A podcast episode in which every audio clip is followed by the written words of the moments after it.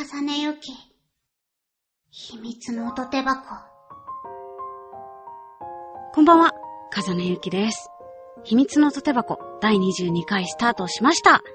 この番組では私が音をテーマにおしゃべりしたり、面白い音源を紹介したりしていきます。さて、早速なんですけれども、今回私の同人の近況をお話ししたいなと思っています。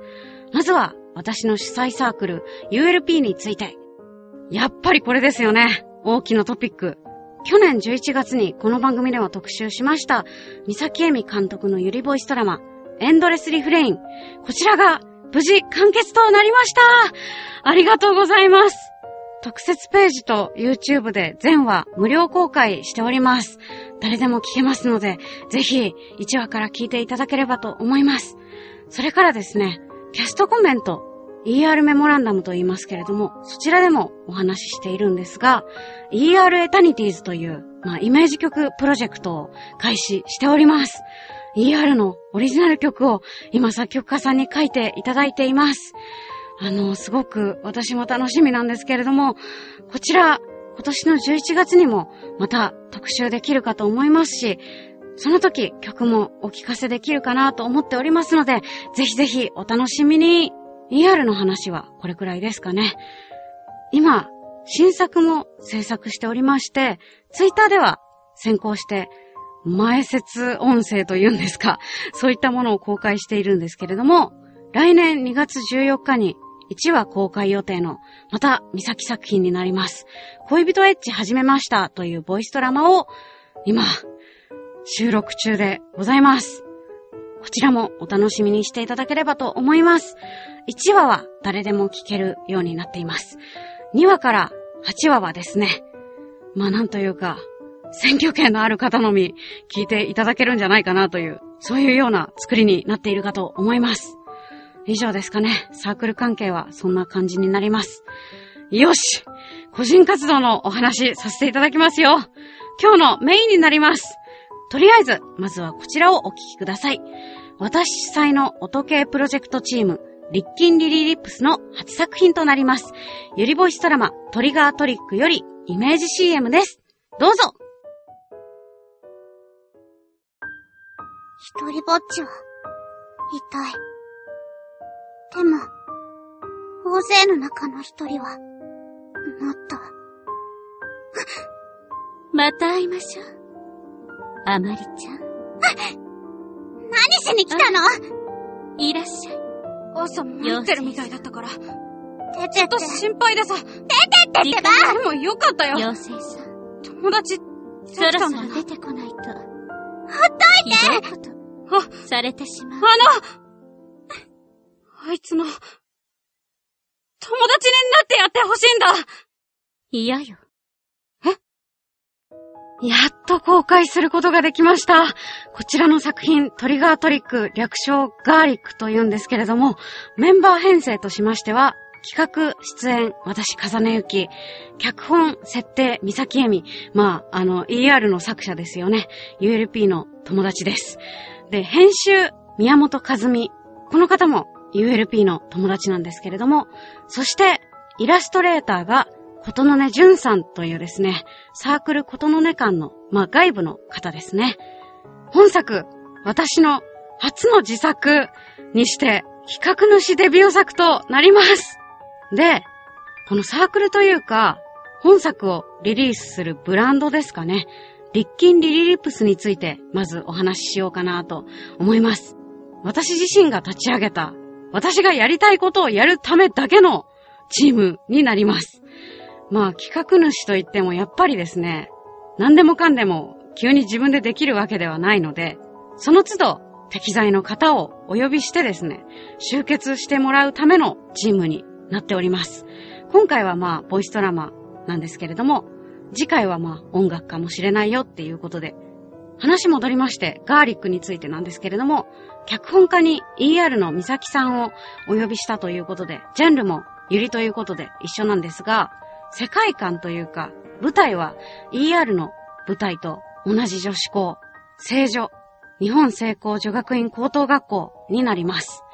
作品そのものはですね、まあ、ほぼつながりないんですけれども、世界的には繋がっているということで、絵師さんも同じ方をお呼びして、もちろん制服はそのままにキャラクターたちも引き続き描いていただこうかなと思っています。作品テーマは自分を受け入れること、許すこととなっております。主人公がですね、草川あまりちゃんという女の子なんですけれども、アイデンティティと戸籍は日本人なんですが、見た目は、まあ、作中で彼女が言われる表現を使うとすると外人ですね。ひどい言い方ですけれども。イギリス人とアイルランド人の血が入っている女の子になります。ただ、あまりちゃんはどちらの国にも実は行ったことがないんですね。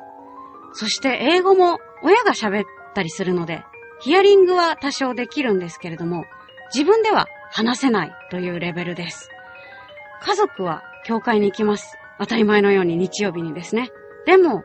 クラスの子たちは教会に行かないんですよ。日曜日はただの休みなんですね。それで年に一回、小中、こうであるところそんなにないかもしれないんですけれども、運動会がありますよね。運動会、大体日曜日に催されると思うんですけれども、そちらに出られないんですね。教会に行く関係で。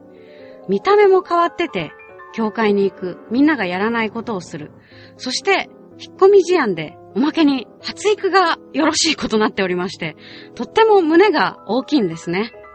なので、まあ、望まなくても目立つというか、すごくどこでもこう指を刺されてしまうような存在なんですね。性格が性格なんで、いじめにもあったりなんかしてですね。まあ家族を嫌悪したりですとか、自分を嫌悪したりですとか、そんなあまりちゃんがこれからどうなっていくのかっていう、そういうお話になっております。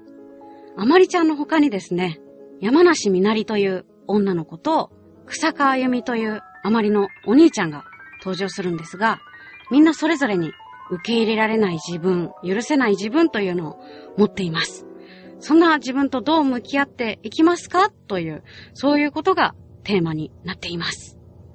ジャンルであるゆりなんですけれども、ER にはレズビアンの子が出てきましたが、本作はレズというよりはゆりを意識して作った作品になります。まあ、違いわかる方いらっしゃいますかね？結構わかりやすいゆりになっているんじゃないかなと思います。今からあの検索しても出てこないワードを言いますけれども、私たちの中だけで呼んでいるジャンル、花園系ゆりというのがありまして、脈々と受け継がれてきたゆりの王道と言いますか、ミッションスクールの女子校ですとか、まあ、疑似姉妹関係、あとお嬢様と庶民の間の溝、謎にいっぱい出てくる花、比喩であったり、本物であったり、特にバラですね。この花園系のユリが大嫌いだと。てか違和感があると、あの脚本家の美咲さんが言っておりまして、まあ、女として、ちょっと綺麗すぎるんじゃないかっていう話だと思うんですけれども、で、あの、声優の私が言うのもなんなんですけれども、でも、あの、嫌いと言ってもですね、一応花園系のユリっていうのが、まあ、ユリの基本と言いますか、皆さんに愛されてここまでジャンルとして発展してきたユリですけれども、やっぱりね、王道があったからこそというところもあるかなと思いますので、これからたくさん、こう、ユリというジャンルで作っていきたいこともありますし、まあ、美咲さんの嫌いな部分は、こう、避けつつも、ちょっとこう、テイストを含めて ER は作ってきたわけなんですけれども、実はね。で、ガーリックですよ。もうちょっと、あえて、花園系のユリに寄せて作ってみませんかっていうことを私から提案しまして、この花園系のユリに挑戦してみようというのも一つの、まあ、テーマというか私たちの目標みたいなものとして掲げさせていただいております。すごい語っちゃった。あの、本題に戻ります。ガーリックはですね、委託通販サイト DL サイトと自家通販サイトピクトスペースにて、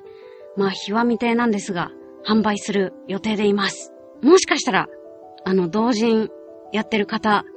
今ので分かった方もいらっしゃるかもしれないんですけれども、前編は誰でも聞けますが、後編は例によりですね、選挙権のある方のみ視聴可となっております。まあ初めての自作なもので、今いろいろ音声作品など聞いてですね、勉強中なものですから、販売はちょっと先になるかもしれないんですけれども、力を入れて作っていこうと思っております。サンプルもちょくちょく公開できればと思っておりますので、ぜひぜひお楽しみにしていただければと思います。これからよろしくお願いします。次回は、レビュー、タスカムミニスタジオパーソナル US32W というタイトルで、型機材で遊びたいと思います。この番組ではあなたからのお便りをお待ちしております。メールアドレス、音、アットマーク、ひまらじ .com、oto、アットマーク、himaraji.com までお気軽にお送りください。スマホゲーム、トス、インビジブルデスティニー、ミキト役、ボイスドラマ、エンドレスリフレイン、中村香織役、ラジオドラマ、七転び役も、美術部員役など出演しております。チェックしていただけますと嬉しいです。それではお時間です。ここまでのお相手は、風根ゆきでした。